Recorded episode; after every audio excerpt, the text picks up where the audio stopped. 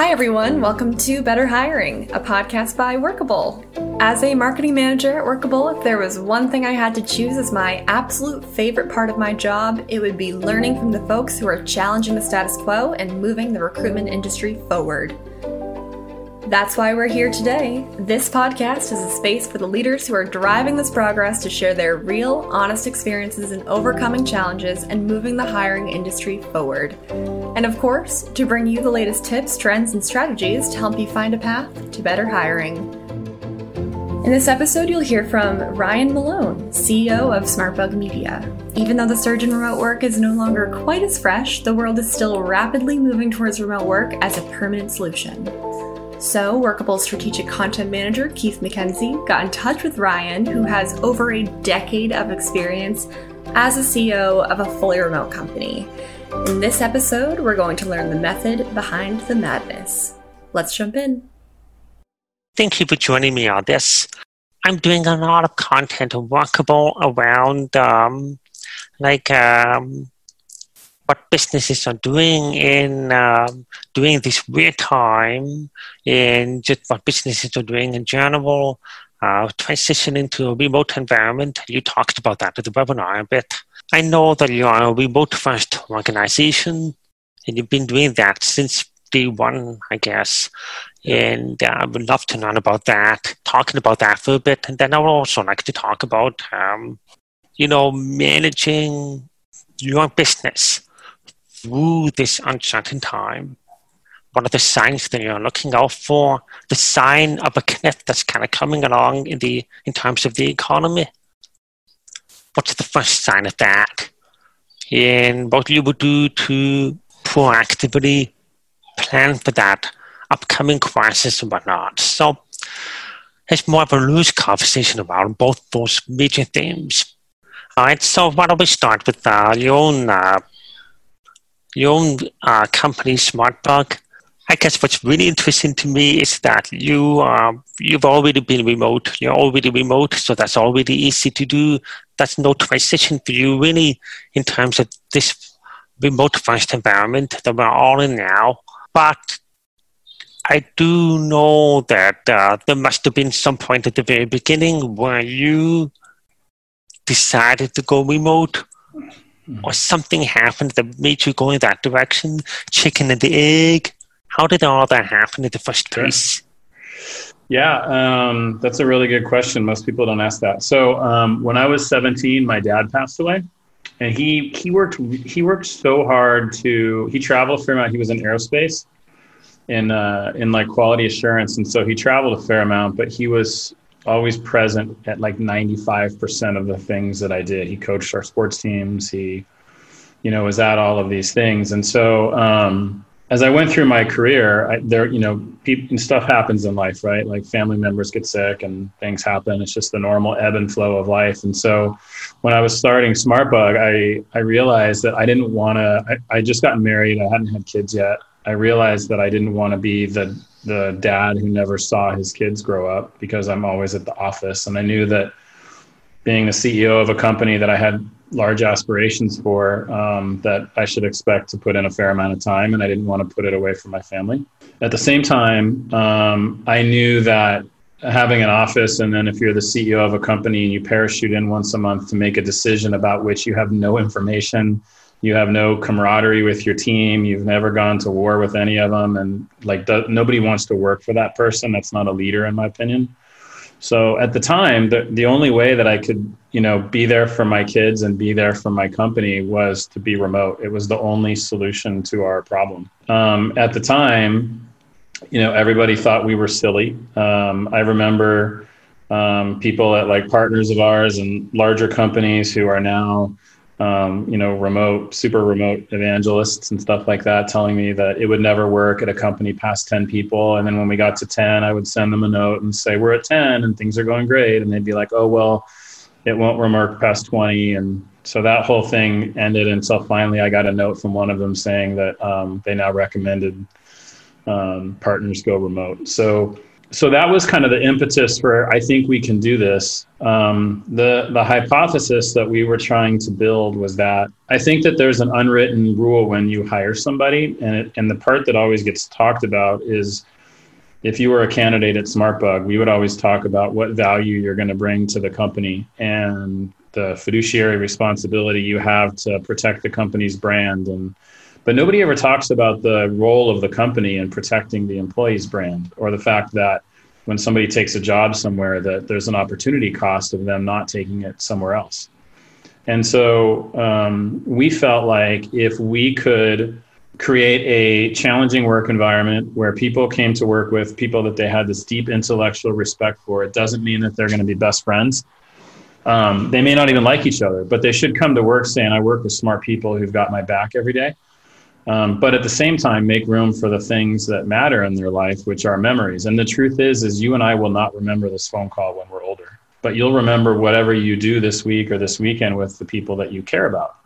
So we felt like if we had an all remote model, that we could get better talent faster, we could have people work at our company in a really challenging way with really smart peers, and at the same time, give them the flexibility and freedom to have a great career and go create memories in their life, which at the end of the day is what matters to us, and that we could do both. And so we went off to do that like 10 years ago, despite all the heretics that didn't think it would work. And we found a lot of people in our tribe that felt the same way.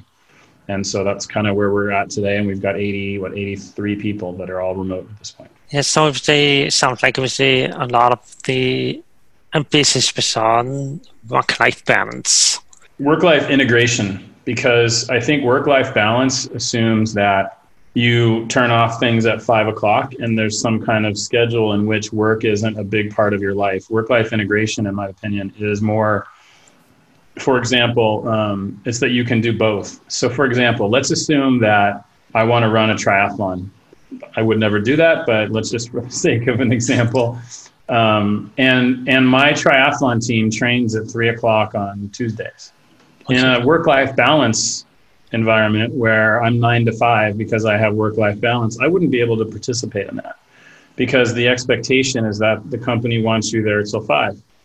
Those are business hours. In work-life integration, the employee makes a decision to say, you know what, like, I'm going to schedule in 3 to 6 every Tuesday for my training. And I know that, and I'm going to in fact, we encourage people to schedule the things that matter in their life first.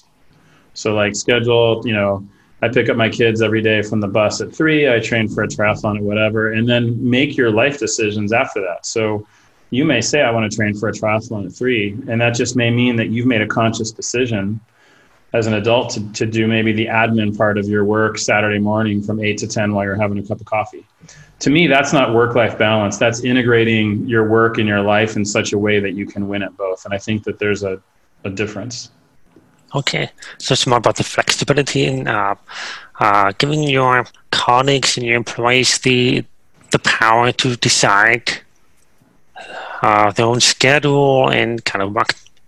Because if you think about it, and even in your role, right, as a journalist, there's very little probably of your work life that needs to be done at a certain time, with other people in the room. There's a lot of your work that probably, like this call, needs to happen at work hours because you and I probably scheduled it at work hours. But you may write this article on Sunday when it's sunny outside and you're sitting on your balcony because that's the time that you do the best type of work at that time. And we feel like people who are kind of sharp and driven and kind of are pointed in the direction that they want to go, will take advantage of that and kind of, design their work schedule in such a way that they do the best work at the right time and that they have time for the things that matter at the right time. And there's so much time in a week that you should be able to do both. Okay. And what would you say to a company who said, but a lot of people's work hours are 9 to 5 and I need most of my clients are 9 to 5 and I need my people on the clock, 9 to 5, that kind of stuff. What would you say to them? That example comes about actually when someone's new to remote. In fact, there was an example of someone here who, when you talk to them, they were like, I'm really stressed out with this remote stuff. And I'm like, why? And he's like, well, I just feel like that I need to be at my desk all the time. case a client calls 9 to 5. And I'm like, okay, so what was it like when you worked in-house at an office? I'm like, what happened if a client called? He's like, well, they would leave a voicemail message. I'm like, okay, well, when would you call them back? He's like, when I got back to my desk. I'm like, what if they called you at 4:30 and you weren't at your desk or you had to leave early that day? He's like, I'd call them tomorrow. So what's the difference? So as long as you're available for your clients and you're available for your team, then what, you know, when, why does the rest of it matter? And I would tell people that a lot of it is like this, you know, I think a lot of people have this inner distrust, or like, it's not really distrust, it's more like a fear that maybe something's not getting done. And this idea that if you're in the office and I see you sitting there, that actually means that you're doing something. When the truth is, like, it's the person that does something great. They may be sitting in the office playing on Facebook and your whole theory is shot. I've always found that if you hire really good people and you put them through a good vetting process, you don't have to worry that they're going to do their stuff. And you don't have to worry that they're going to be there for their clients. And you don't have to worry that they're going to be there for their peers, because their teammate knows really quickly if they're not getting their things done. And their clients know really quickly if they're not getting their things done. And whether you're on, you know, you're involved in manufacturing or engineering, or everybody has a customer and everybody's a vendor in a relationship, and your customer and your vendor will always know if you're missing something. So I would just let it go. In fact, I, you know, an example of where that fear kind of comes out is I'm involved in this master's group for agencies, and one of the agency partners was saying how he was thinking about installing some software and webcams on people's computers so that it would take a picture like every 3 minutes of like what they're looking at to see if they were at their desk. And I almost like fell off my chair, because I was like, first of all, and it would take a picture of their screen. I'm like, you just put this person through how many interviews, and you said, I trust you enough to be a valuable asset to my team, yet you don't trust them to do their stuff. And I think one of the cool things that, I mean, the COVID stuff is obviously really unfortunate, but if you look at, you know, there's a silver lining sometimes in everything. It forces, I think, a lot of managers and companies who have this underlying fear that's just based on they don't like change. It forces them to realize that, you know what, people can, they do just as good as stuff, and they're just as passionate about their work. They just happen to be on a video, or they happen to be in their pajamas, or their kid might be running in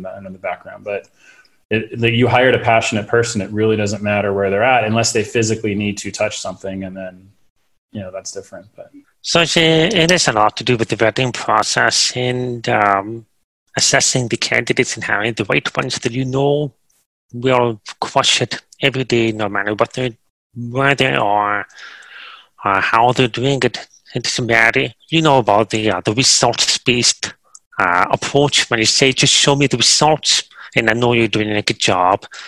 That's one end of it. But what you're saying is, a part of it's also vetting, making sure you're getting the right people, and making sure they're properly trained and motivated. So that's your part of the play. Yeah, there's, you know, I think what we've found is that there's two, like you have your normal job interview process, right? Of the people that we've hired here, there's been 2 people that I've hired like in the history of our company where I met them before we hired them.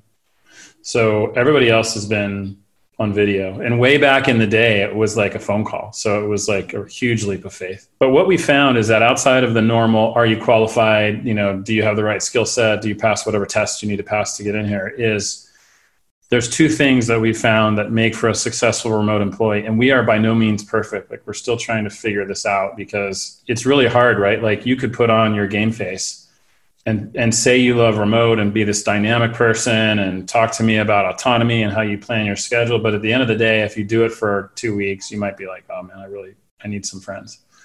So what we look for are 2 things. The first thing that we look for is we try to figure out where that person's like social energy comes from.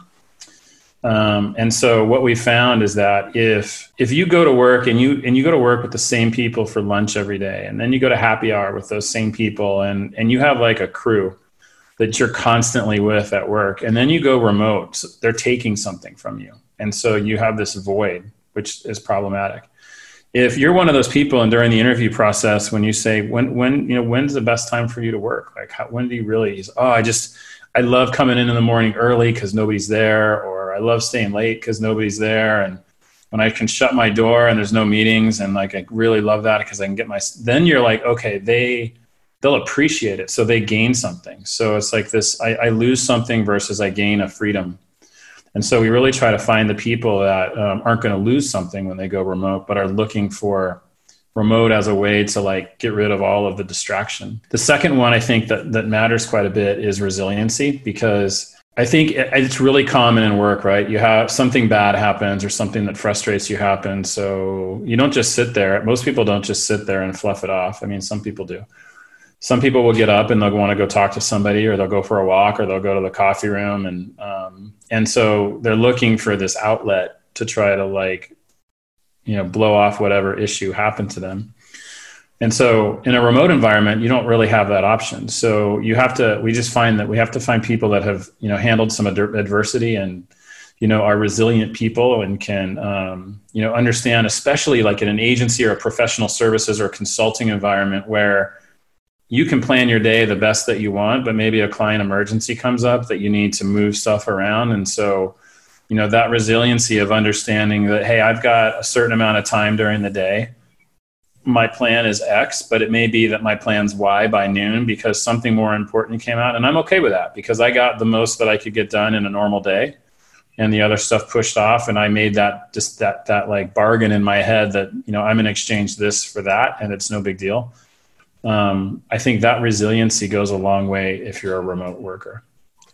Okay, how do you identify that resilience when you're interviewing? Huge. I actually just ask them if they think they're resilient, and we talk about examples of why they're resilient. And usually when the examples are like, well, you know, I didn't have enough to do on a certain project, I'll ask them again for a different example. And sometimes that part of the interview might take 20 minutes because it's not a question I think that people are used to asking. You know, they're used to like, give me an example of when you had a challenging project and what you did about it. That isn't a deep enough question for me in terms about like, it could be that you know, were an athlete. It could be that you worked at a company where you were under-resourced constantly and you had to be scrappy. It could be that, you know, you had some situation that required you in your personal life to do something outstanding.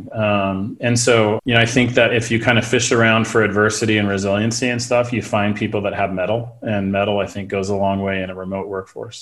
Now, the benefits of remote, like in terms of political culture type stuff, is you don't have, in any company, right, there is sometimes animosity between one employee and another for whatever reason.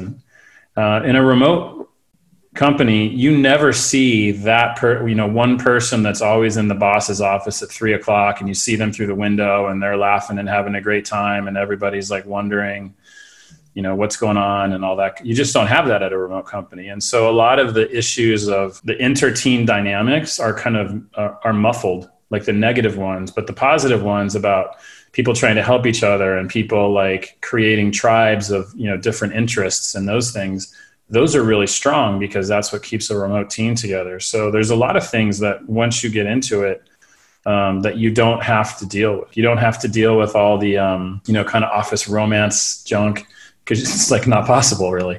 So, so there are some things that from an HR perspective, you don't really have to focus on, and you can just focus on some of the positivity of culture if you find the right people.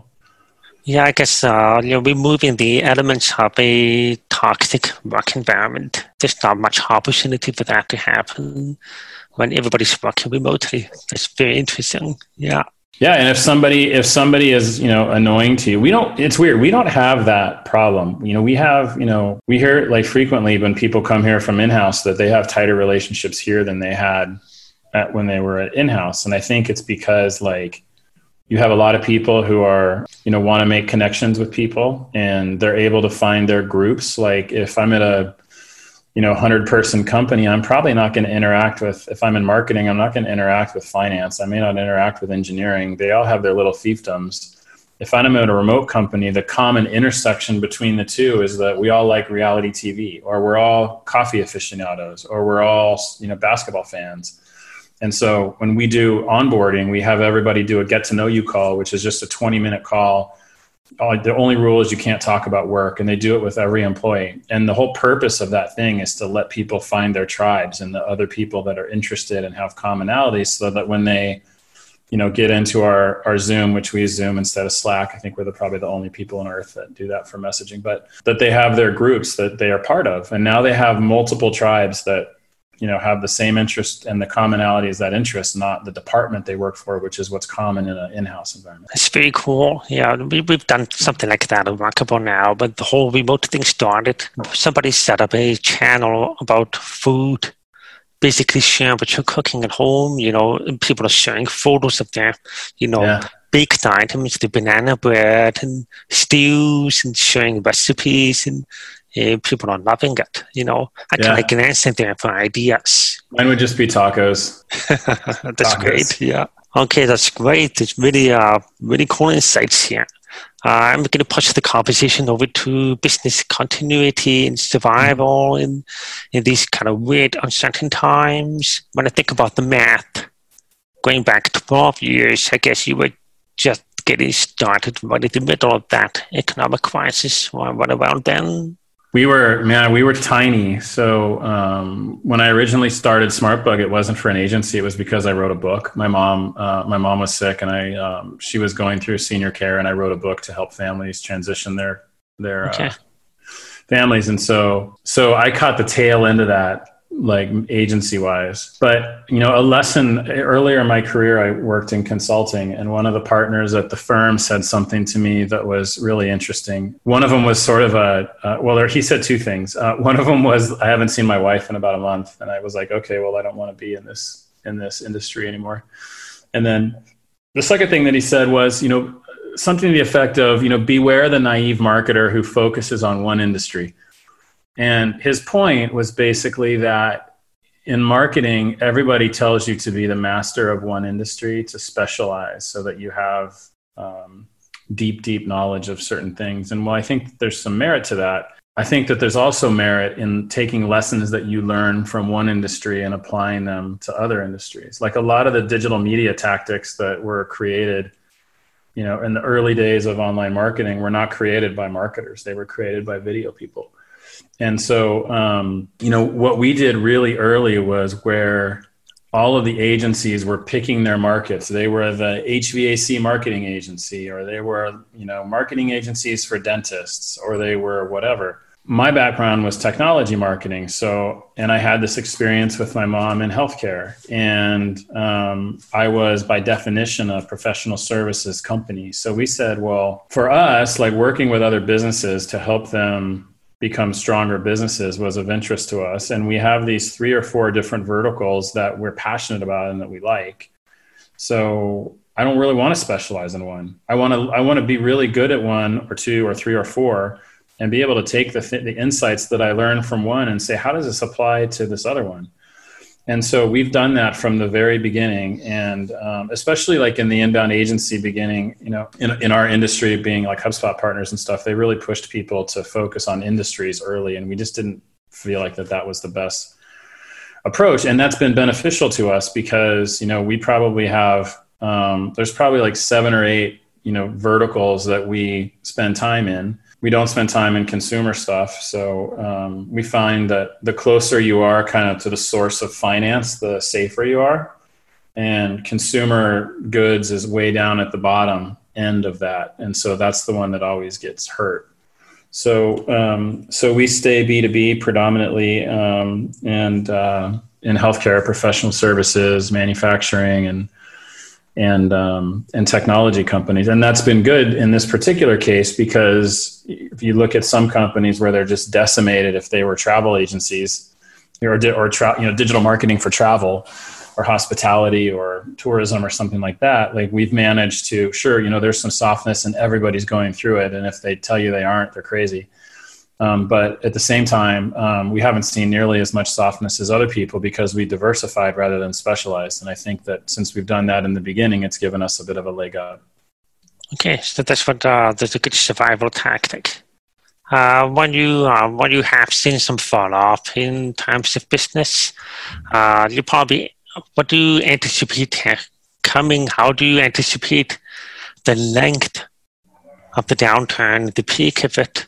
How do you plan for the end of it? How do you plan for getting through it, apart from just diversifying?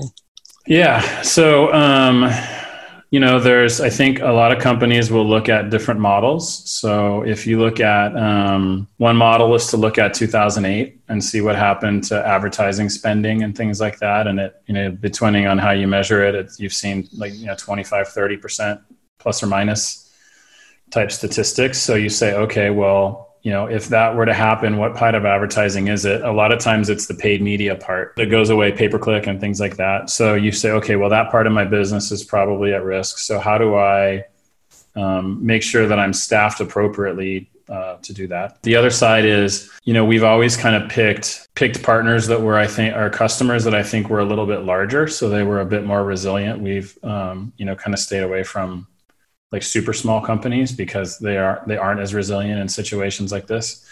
So that's kind of like the foundation. But in terms of how do you actually know, you look at 2008 and there was another one that was in 2012 and you kind of try to model to see what happens. And then once you're done with your model and you feel pretty good about yourself, you say, well, this has never happened before. So I don't know if either of these are right. And, you know, I think that, you know, we have always focused on like, we think of ourselves as a manufacturing company that manufactures creative. So every system that we do is like step, step, step, step. And then there's this kind of ambiguous step for creative. And then it continues on this, you know, manufacturing line. And that just came from where I came in technology marketing. So that enables us to, you know, from a profitability perspective, I think be a bit stronger than a lot of agencies are that are not as focused on that. If you look at industry averages, and I think, you know, having been in that market, you know, understanding that in situations like this, cash is king, and so you know, making sure that you're budgeting things for reserves and stuff like that will help you weather some of the storm. But I don't think anybody. To be honest, I don't think anybody really knows, you know, how long it's going to last. What we hear from, you know, the majority of customers is, you know, 90 days is what they're looking at. And so I think probably one of the reasons of benefits of the diversification is when we talk to customers across all different industries and they're like, well, how long are you forecasting it to last? It looks that, you know, they're in like the 60 to 90 day range, but nobody really knows because especially if you look at the news, you know, the, the so-called peak keeps moving out. It seems like it's always 2 weeks ahead of where we're at today. So nobody really knows, you know, how it's going to do that or what the trailing, you know, economic impact is. And I think it's probably at least a quarter before people start getting back into the swing of things.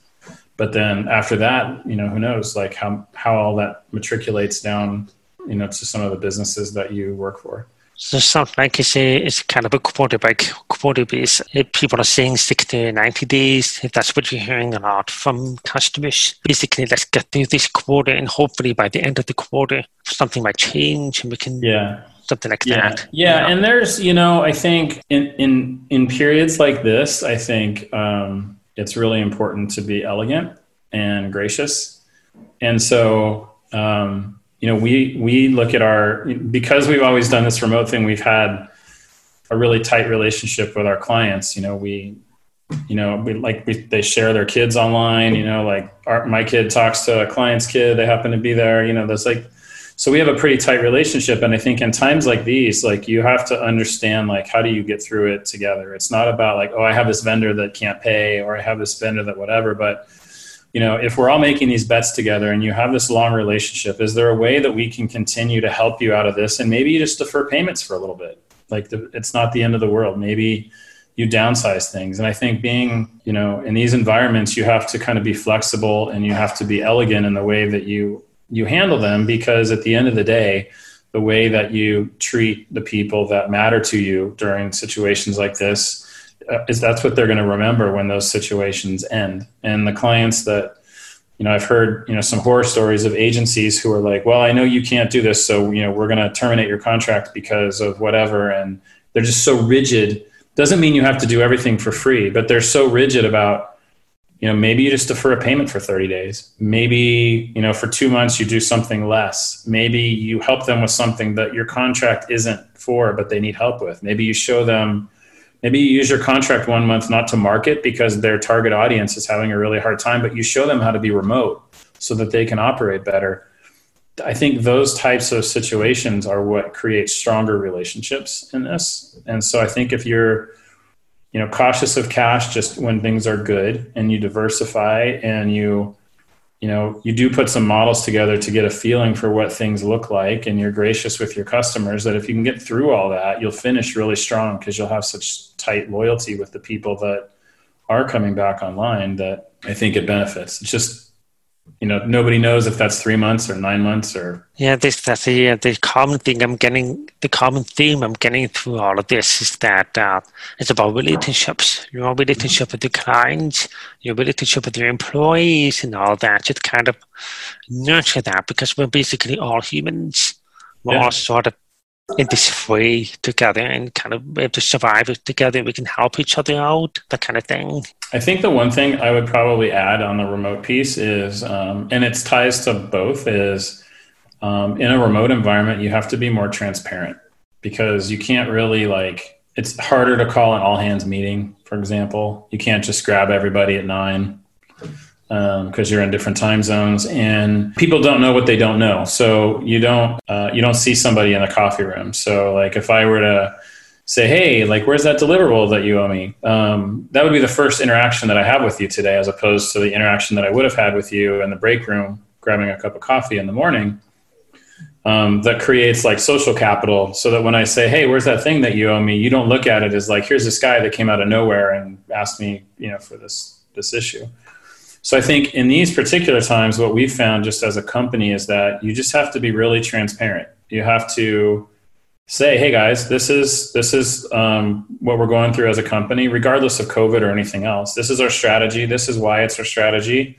These are the things that we're going to be working on this quarter and why, and treat them, you know, like they're part of your team rather than a remote working team. And you just have to work really hard at that, because that creates a lot of trust. And so trust is what drives all that stuff and keeps all of the kind of in the shadows and the instant messenger gossip down. So the more that you can communicate as a leader in these situations, the better off that you are from a culture standpoint, and kind of this is not an English word, intertwinedness of your team.